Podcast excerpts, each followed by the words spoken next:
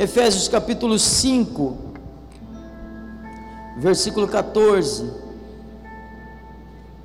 Desperta tu que dormes, levanta-te dentre os mortos, e Cristo te esclarecerá. Por, portanto, vede prudentemente como andais, não como nécios, mas como sábios, remindo o tempo, porque os dias são maus. Por isso não sejais insensatos, mas entendei qual seja a vontade do Senhor, e não vos embriagueis com vinho em que há contenda, mas enchei-vos do Espírito, falando entre vós com salmos e hinos e cânticos espirituais, cantando e salmodiando ao Senhor no vosso coração, dando sempre graças por tudo ao nosso Deus e Pai, em nome de nosso Senhor Jesus Cristo, sujeitando-vos uns aos outros no temor do Senhor Amém? Vou pedir licença para as irmãs, senão vira mensagem de casamento. Vou pular a parte das irmãs aqui, combinado? Amém? É, vou, aliás, eu vou ler sem comentar então. Hum. Vós mulheres, sujeitai-vos aos vossos maridos como ao Senhor, porque o marido é a cabeça da mulher, como Cristo é a cabeça da igreja, sendo ele o próprio Salvador do corpo. Repita assim: Cristo é o cabeça da igreja. Cristo é a cabeça da igreja. Oh, aleluia. De sorte que assim como a igreja está sujeita a Cristo, assim também sejam as mulheres em tudo sujeitas aos maridos. Diga: a igreja tem que se sujeitar a Cristo. A igreja tem que se sujeitar a Cristo. Como também Cristo amou a igreja e a si mesmo se entregou por ela para a santificar, purificando-a com a lavagem da água pela palavra, para apresentar a si mesmo igreja gloriosa, sem mácula, nem ruga, nem coisa semelhante, mas santa e irrepreensível. Amém? Diga assim: a igreja é gloriosa, a igreja é sem mácula, sem mancha, sem ruga sem coisa semelhante, mas é santa e irrepreensível. Dá um glória a Deus bem gostoso aí. Aleluia. Pode sentar, fique à vontade. A mensagem é sobre a igreja que queremos ser. Eu te pergunto, como é que tem que ser a igreja ideal? O que é a igreja ideal para você? Já pensou? O que é que tem que ter na igreja ideal? Como é que tem que ser a igreja ideal? O que ela faz? Quando faz? Quantas vezes faz? Aí aí eu te pergunto: você tem sido essa igreja ideal? O Espírito Santo vai tratar com o teu coração hoje Hoje é dia que o Senhor separou para restaurar a igreja, amém? A igreja é muito importante para Jesus. Olha o que está dizendo da igreja: a igreja é gloriosa, gloriosa. Você faz parte da gloriosa igreja de Jesus. A primeira marca da igreja, a primeira marca da igreja que atrai a, a, atenção de Deus, a primeira marca da igreja que atrai a atenção do mundo, é que ela ama a presença de Deus. Irmãos, eu, eu, eu gosto muito, gosto muito, eu acho muito bonito aqueles, aqueles coral. É, é qual que é o plural de coral, Davi? É coraus ou corais? Corais. Eu acho muito bonito aqueles corais bem ensaiados. Outro dia a Rosa mandou numa mensagem o coral é, é, do Pai Nosso africano, lembra, Rosa? Ele ficou tocando lá assim, acho que um mês, no meu computador, enquanto eu estava trabalhando, bonito demais, como é gostoso, bem ensaiado. Eu acho lindo isso. Na convenção da nossa igreja, é, é, as convenções de pastor, a convenção nacional principalmente, são é, superproduções. Lá você tem o, o, os melhores instrumentos, Lá você tem as vozes muito afinadas. Eu gosto muito disso. Eu gosto quando a gente entrega, quando Deus é louvado com o melhor. Por exemplo, um dia eu fui assistir um show, uma apresentação do Ronquenoli, numa convenção da quadrangular, e é excelente. Ele pegava um violão assim, eu imaginava que aquele devia ser o melhor violão do mundo. Ele adorava a Deus com uma perfeição, com aquela voz assim, uma voz tipo Cid Moreira cantor, sabe assim. É, é, ele começava a cantar e aquilo enchia assim, e eu pensava, poxa vida. Só que quando eu participei dessa convenção com esse irmão, é, eu era pastor da igrejinha lá, ela não era mais 12 banquinhos, mas já tinha ido para um salão, mas ainda era uma igreja pequenininha. E, e na igreja que eu era pastor, tocava violão o Mateus, meu sobrinho, ou o Paulinho, meu cunhado, a cantora, ministra de louvor de todo culto, ou algum culto não, só se ela não quisesse, era minha irmã Eunice, e, e uma coisa muito gostosa que a gente tinha, algo muito precioso, muito precioso, era a presença de Deus. Eu gostaria muito que a gente tivesse ali o, o, o cantando, ou aqueles instrumentos, ou aquele equipamento. A gente, talvez o, o tamanho do altar onde o roncanoli cantou fosse o tamanho da igreja inteira naquela época. Eu gostaria muito que a gente tivesse tudo aquilo ali, mas a gente não tinha. Mas era tão gostoso quando a gente começava a louvar a Deus, quando a gente começava a adorar ao Senhor, a presença do Senhor se manifestava de uma maneira tão gostosa, tão gostosa, tão gostosa, aquilo enchia aquele lugar e aquele lugar tão simples se transformava no melhor lugar do mundo, porque o melhor lugar do mundo é onde a presença do Senhor está. O melhor lugar do mundo é onde a presença do Senhor está. Hoje eu estou meio saudoso aqui no no culto da manhã eu me lembrei dos, do começo da igreja, da sexta igreja de Franca, onde meu pai pastoreou. É, a gente fazia cultos no centro comunitário e no final de semana, no domingo, a gente se reunia na, numa casa, porque o centro comunitário não deixava fazer. Então a gente se reunia na casa da irmã Carmen, do, do, do irmão Abraão, e a gente fazia aqueles cultos ali na garagem deles. E ali tinha um violão, que eram essas mesmas pessoas, acho que era o Paulinho ou, ou, ou a Eunice, o Mateus não tinha nascido ainda, e tocava o violão de uma maneira muito gostosa, e a gente não tinha bateria. Como não tinha bateria, eu fazia percussão, eu fazia percussão na tabaca. Quem já viu? Quem sabe o que é uma tabaca? Eu não tinha noção nenhuma de percussão. E eles começavam a cantar, e, e aqueles irmãos começavam a cantar, e... e aquela coisa toda, mas como a gente fazia com tanta alegria, com tanta alegria, com tanta alegria, irmão, por que, que eu estou te contando isso? Porque existe uma coisa que a igreja tem e que ninguém mais tem. Se você diz assim, pastor, a igreja é ideal para mim, é uma igreja que tem um louvor impecável, com um equipamento de som de primeiro mundo, com as melhores vozes, os melhores instrumentos, e eu acho difícil alguém ganhar deles aqui, mas tudo bem. É, é, as melhores vozes, os melhores instrumentos, o melhor coral. Eu, eu, eu acho que é muito importante a igreja ter um excelente louvor de primeira qualidade. Irmão, então você pode ir assistir um show, tem ainda o show do Bidis? Eu sei que o Luciano gosta muito do Bidis, eles estão cantando ainda, Luciano? Não? É, o Luciano tem a coleção completa. Você, você passa na, na, perto do prédio dele, você ouve.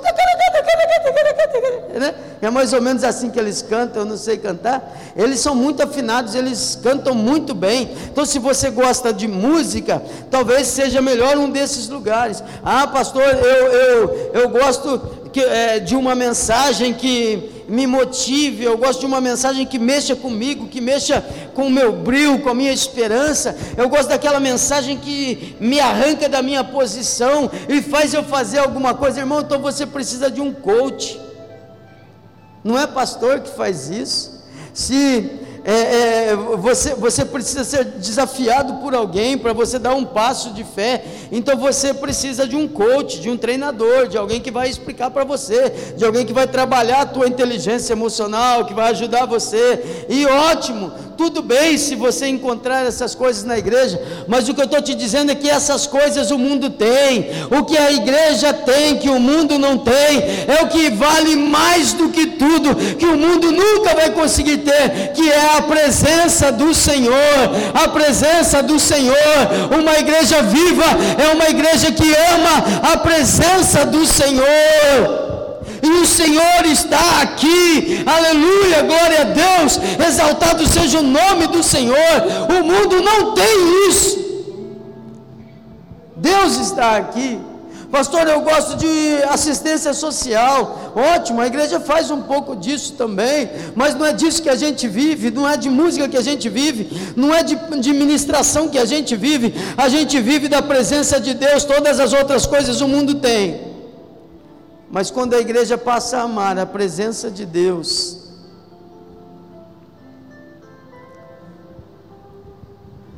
quando a igreja passa a dizer: Senhor, não deixa que em mim se perca o brilho do primeiro amor, é isso? O brilho? O brilho do primeiro amor por ti. Querido, se você quer mesmo ser um grande vencedor nessa vida, você tem que começar a buscar a presença do Senhor. Não saia de casa sem a presença do Senhor. Não faça nada sem a presença do Senhor. Não vá trabalhar sem a presença do Senhor todo dia. Antes de apresentar ao Senhor um monte de pedidos, busque pela presença do Senhor, porque quem tem a presença do Senhor tem tudo. Amém? Uma igreja cheia da presença de Deus é uma igreja na qual as pessoas não se cansam. A questão é que Muitas coisas são, é, é, muitas palavras são usadas para definir a igreja. Alguém pode dizer, pastor, a igreja é o ajuntamento dos membros, é o ajuntamento, olha, aqui nós somos a igreja, glória a Deus, amém?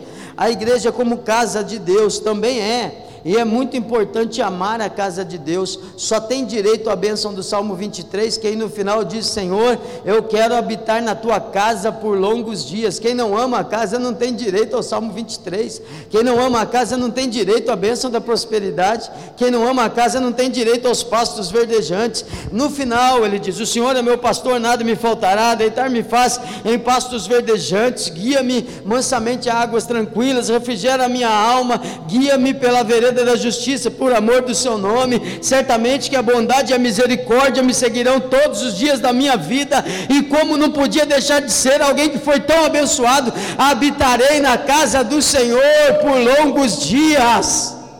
Amém? Então a igreja como casa de Deus.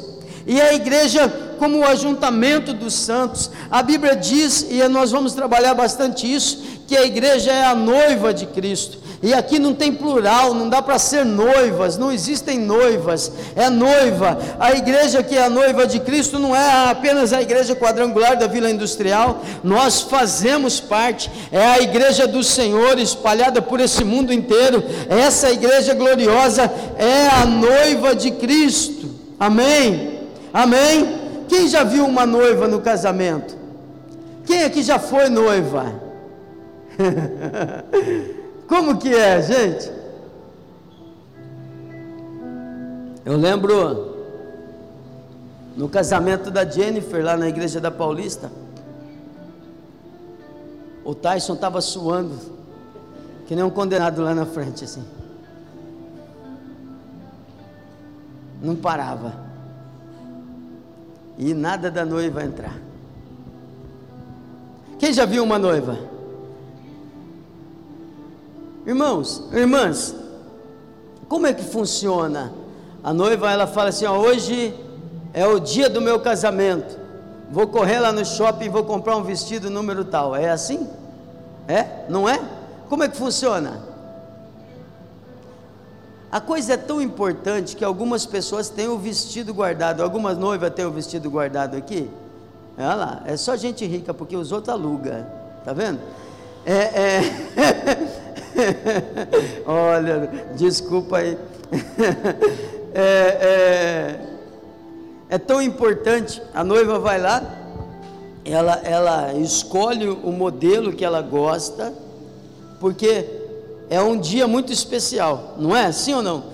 Ela escolhe o modelo que ela gosta, aí vai lá, tira as medidas, tudo direitinho, faz as, as, as anotações ali. Daqui a pouco chama ela para experimentar, ela vai, bota, ah, ficou legal, beleza, ótimo Vamos guardar, vamos deixar quietinho aqui reservado. Não, não ficou legal, precisa fazer uns ajustezinhos. Ó, não está legal, não caiu bem. Eu, eu, queria um pouquinho mais comprido, um pouquinho mais curto. Ah, não está perfeito aqui. Tem um dedinho, irmão, um dedinho a mais. Um dedinho a mais tem que arrumar, não, tem que ajustar, né? um dedo a mais. O que, que é isso numa roupa de noiva? Um dedo a mais? Não pode, tem que ajustar, tem que ficar perfeito, porque é um dia muito importante, amém? Não é assim? aí vai, ajusta de novo, aí se prepara, aí chega o dia do casamento. Ela não faz. É, é bom, tem uns noivos aqui, tem uns noivos aqui que, que ele deve estar na moda. O noivo ir no salão de beleza. Qual noivo aqui foi no salão de beleza no dia do casamento? Além do Rafael Boer. O Tyson foi também, certeza. Não foi? Foi, foi. É que ele está ali, ó na casinha. Daqui a pouco ele sai. É, é, a noiva vai no salão, ela, ela não, não, não, pega aquele pente, aquele, aquele negócio barulhento assim que na hora, irmãos do céu, a, a, as, a, as, as esposas, elas acham de usar o secador na hora do jogo, gente. Isso é um crime, não é? Não é bem na hora do jogo. Você está bem naquela hora, não é? Ah, pelo amor de Deus. Mas não, ela não mexe. Ela vai no salão, é, tem que ficar impecável, tem que ficar perfeito, tem, tem que ficar do jeito que ela sonhou, porque é um dia muito especial. Aí ela faz aquela maquiagem. Aliás, eu, eu já adotei um método aqui, porque não adianta querer conhecer a noiva. Se entrar a noiva errada, você casa ela. Então o que, que eu faço? Eu olho o pai da noiva, porque não dá nem para conhecer a mulher, não é? As irmãs arrumam tanto ali que você fala, não é, será que é? Não, não é, está meio diferente, né? Está meio, meio japonês, meio, né? Muda tudo. E, e, mas é um dia muito importante para ela. E aí, o momento da entrada da noiva. Quem já viu? O que, que acontece, gente? Tem alguém, alguns, alguns, para judiar ainda mais do noivo, eles botam um, um, uns 15 daqueles casaizinhos de criança, vem joga pétala, o outro vem faz tchauzinho, o outro vem faz isso, o outro vem faz aquilo, o outro traz uma plaquinha, e o noivo está lá assim, ó, né? Aflito.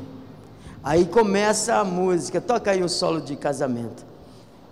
Aí começa, aí começa a música. Quando começa a música, o que, que todo mundo faz?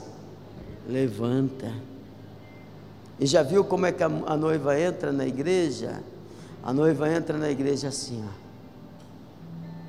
Ou sei lá onde for, no casamento, ela já, ela já entra assim, ela não falei?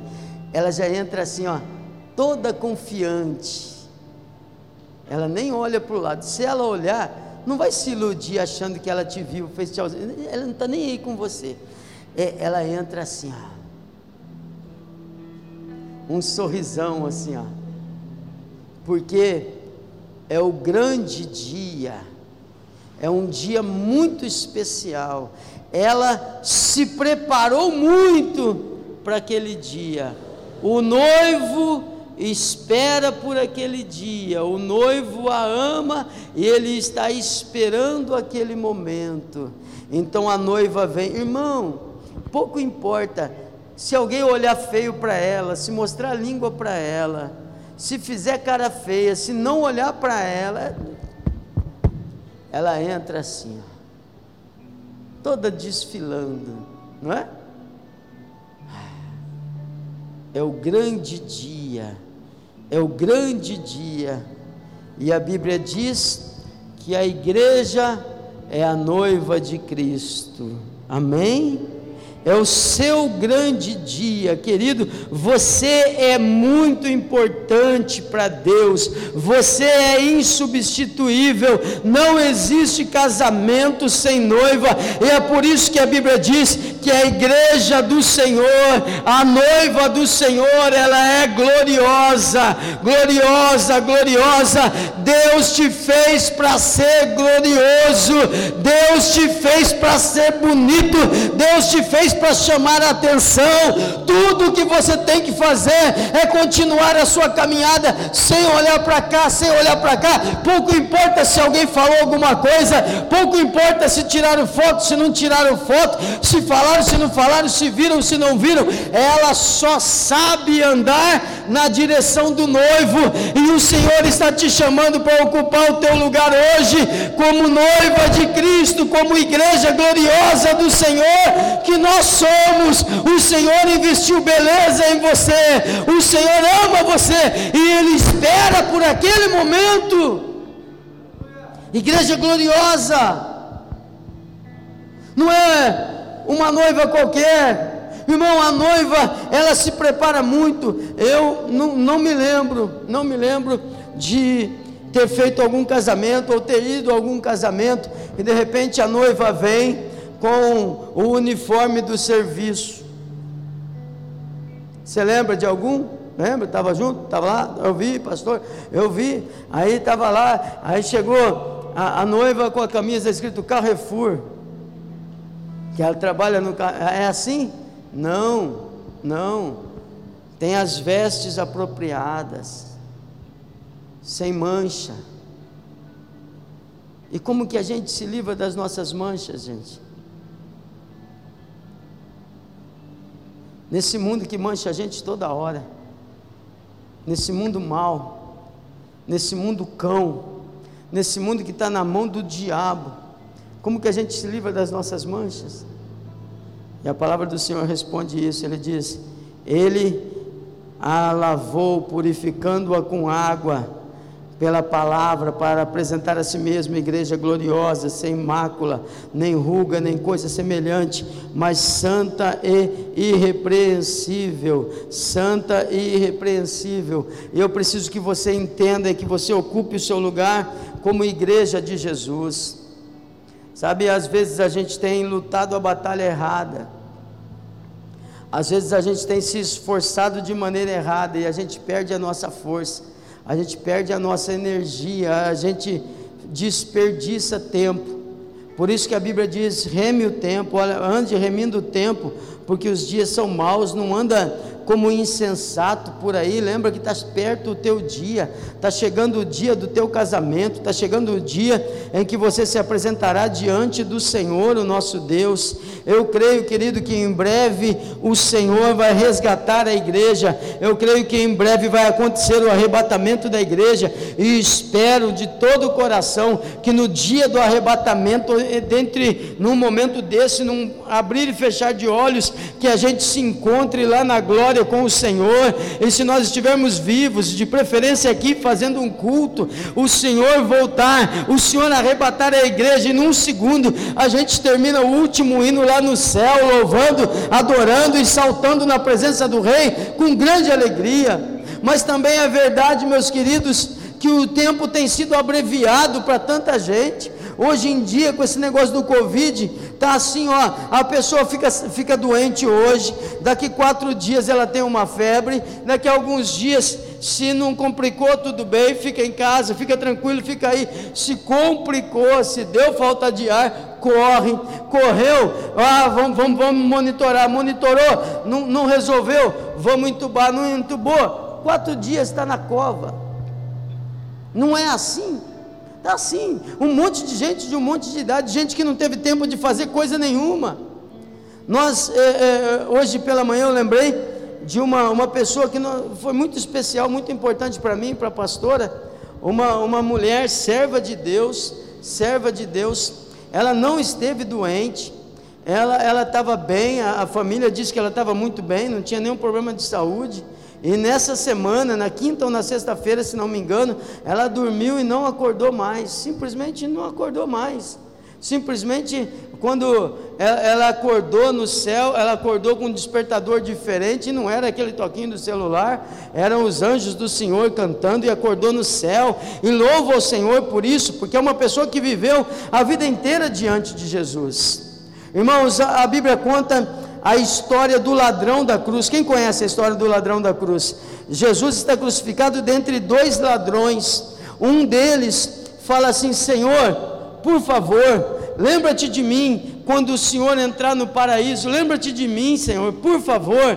Aí Jesus respondeu para ele assim: Hoje mesmo entrarás comigo no paraíso. Dá um glória a Deus aí, porque Deus é poderoso para salvar, querido. Eu acho muito lindo o amor de Deus resgatando aquele homem que até o último minuto foi condenado, foi culpado, roubou, matou, cometeu alguma coisa terrível para ser condenado a um crime de cruz, mas no último momento ele teve a sorte e ele foi salvo por Jesus. Mas eu vou te dizer uma coisa, querido: eu não quero chegar no céu como um ladrão da cruz, eu não quero chegar no céu como alguém que quase perdeu a salvação, eu não quero chegar no céu do mesmo jeito que eu passava de ano na escola. Sabe como que eu passava de ano na escola? Muitas vezes, muitas vezes a professora deixava eu passar de dó.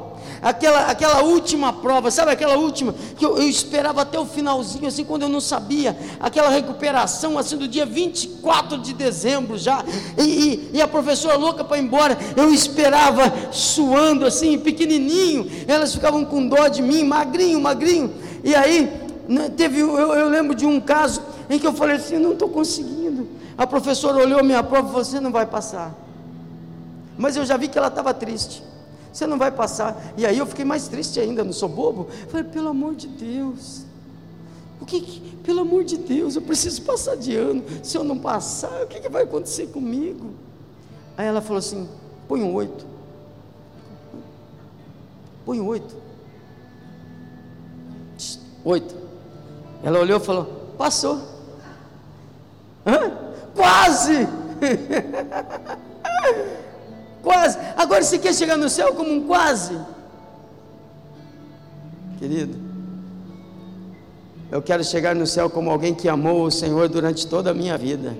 Eu quero chegar no céu como alguém que dedicou a vida ao Senhor. Eu quero chegar no céu como alguém que serviu ao Senhor com amor, com alegria. Eu quero chegar no céu como a noiva que se prepara, não como o ladrão da cruz.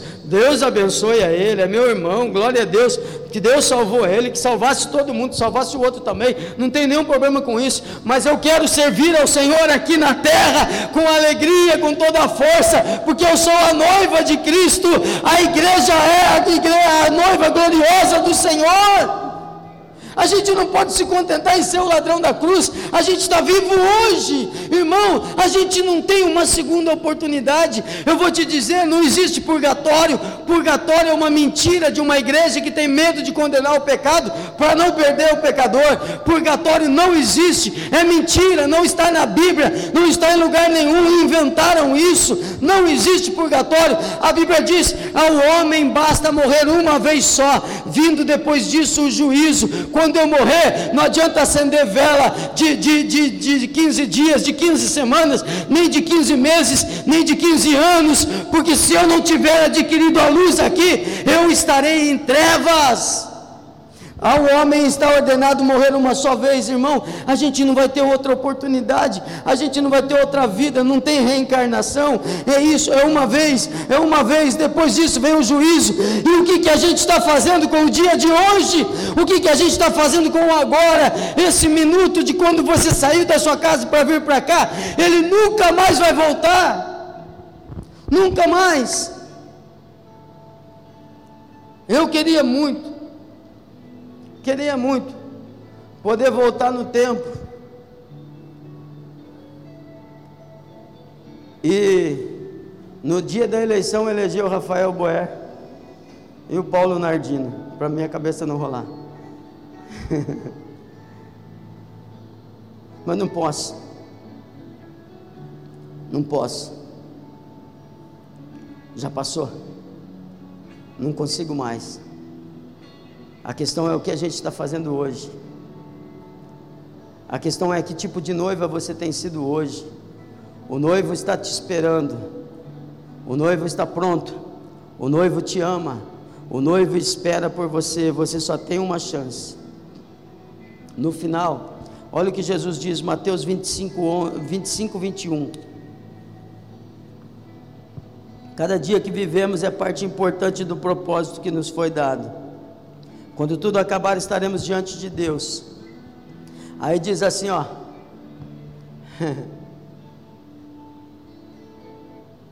Quando você chegar lá do outro lado, Luciano, Jesus vai estar te esperando. Não sei se a gente chega junto. Se não chegar junto, é, vai com Deus, amigo. é porque eu vou viver uns 120 anos. É, é... Amém, né? Quando você chegar lá, Tânia, o seu Senhor lhe diz: Bem está, servo bom e fiel. Sobre o pouco foste fiel, sobre o muito te colocarei. Entra para o gozo do seu Senhor. Bem está, servo bom e fiel. Foste fiel no pouco, sobre o muito eu vou te colocar. Entra para o gozo do seu Senhor. No arrebatamento, sobe a família inteira Reginaldo, Luzeni, Vitória e Davi. Eles chegam diante de Deus e ele fala assim: Muito bem, vocês foram servos bons e fiéis. Entra para o gozo do seu Senhor. Ou você prefere ser o ladrão da cruz? De repente, tem uma sorte, sei lá, sei lá, num segundo ou outro, antes de bater o carro, você tem um segundo e fala: Meu Deus, e ele fala, ah, clamou, né? Clamou, né? Ah, clamou, né? A gente não tem mais tempo para mais nada, querido. Olha o que a Bíblia diz de nós, é, 1 Pedro, capítulo 2, versículo 9: Vós sois a geração eleita, raça eleita, sacerdócio real. Deus olha para a gente e ele vê uma família de reis, amém? Uma família de reis, isso aqui é uma monarquia para Deus. Deus olha e fala assim: ó, todo mundo aqui é família real, olha isso, Hã? glória a Deus, sois a geração eleita, sacerdócio santo, nação santa, povo adquirido para que anuncieis as virtudes daquele que vos chamou das trevas para a sua maravilhosa luz. O 10. Vós que em outro tempo não erais povo, mas agora sois, sois povo de Deus, que não tinha alcançado misericórdia, mas agora você recebeu misericórdia. Diga glória a Deus. Obrigado, Senhor, pela misericórdia. Amém. A igreja é escolhida por Deus, igreja gloriosa, igreja santa.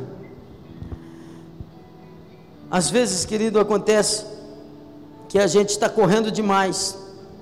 A gente tem um monte de coisa para fazer.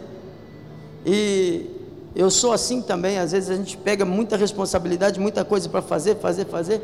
Daqui a pouco você se perde.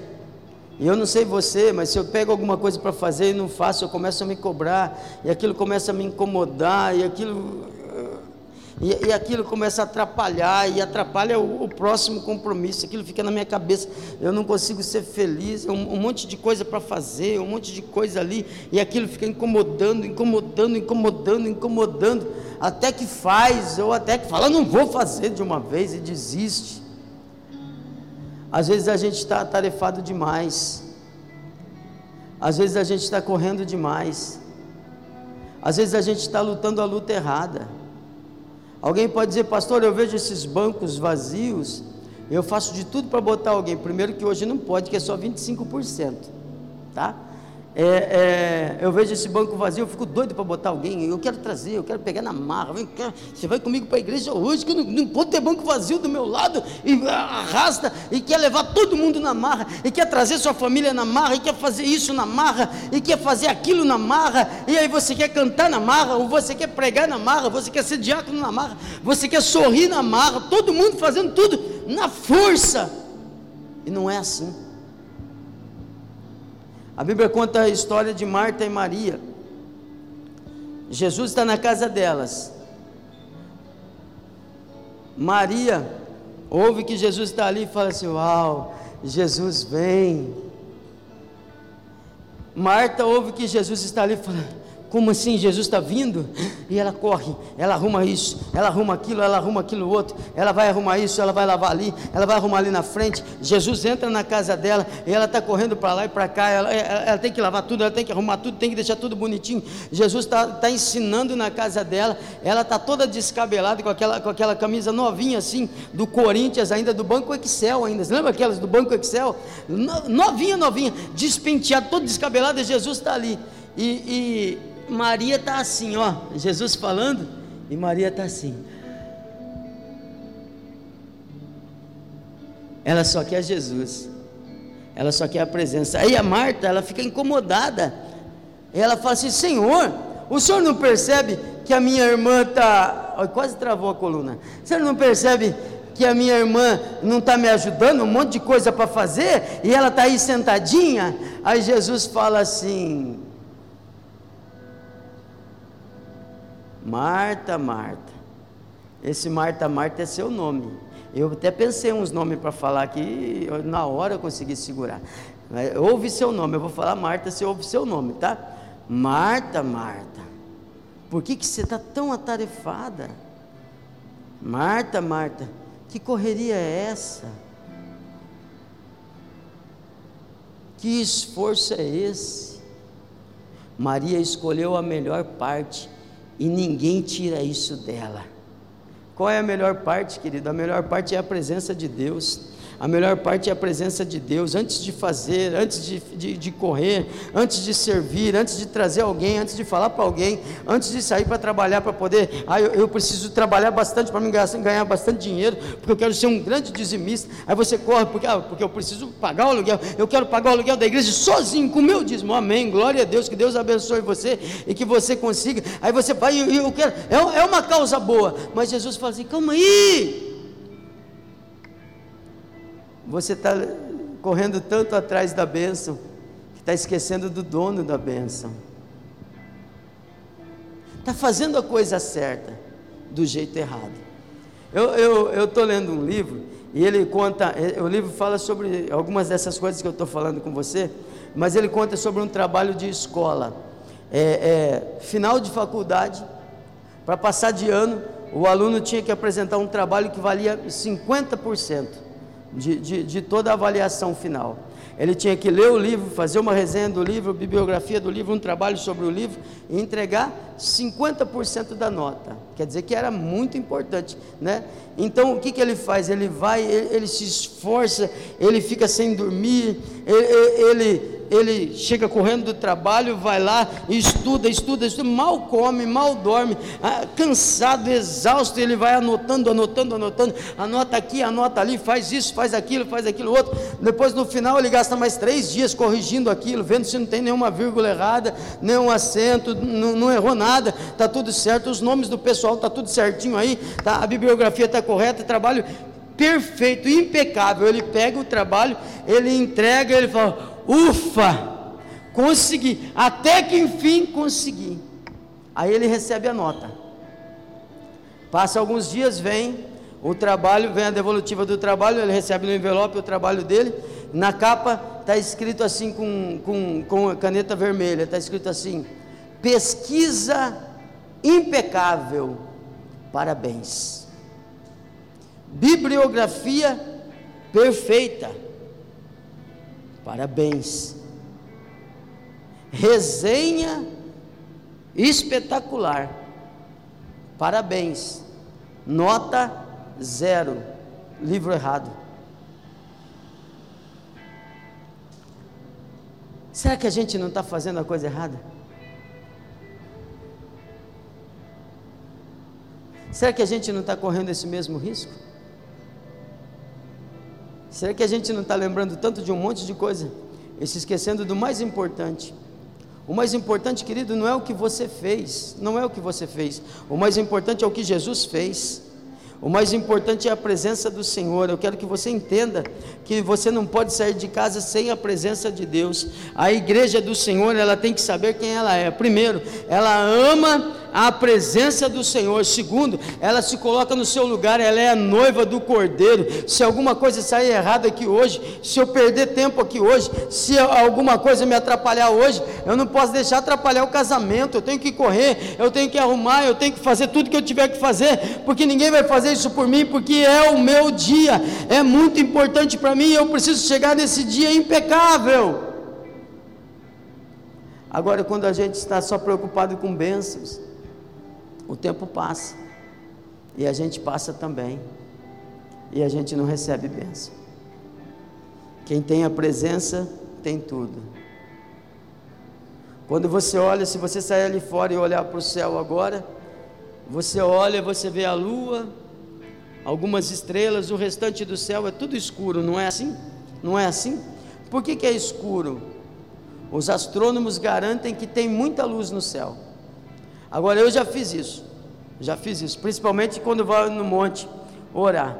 É, é, se você pega uma lanterna muito forte, muito forte, daquelas que tem umas lanternas que cega até o olho do colega que está do lado. Você pega uma lanterna muito forte, muito forte, muito forte e aponta ela para cima. Mesma coisa que ela tivesse apagada, não é? Sim ou não? Quem já fez isso? Você aponta uma lanterna para cima, irmão? Nada. Pode ser a lanterna que for, pode ser o refletor especial que for, nada. Por que nada? Porque não tem luz no espaço, pastor. Tem.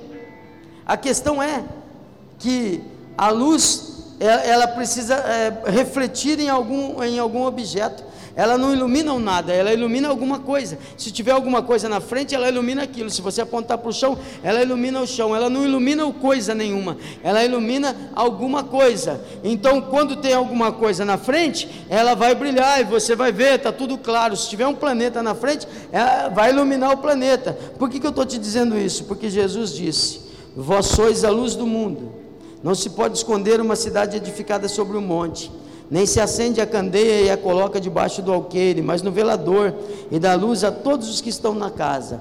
Assim resplandeça a vossa luz diante dos homens, para que vejam as vossas boas obras e glorifiquem a vosso Pai que está no céu. Amém? E para encerrar, eu vou dizer uma coisa para você. Eu postei isso no Facebook, eu quero ler para você. Sua igreja não se envolverá mais do que você sua igreja não será mais dedicada que você, sua igreja não será mais genuína que você, nem mais positiva do que você. Por quê? Porque você é a igreja. Você tem que ser a igreja que você quer frequentar.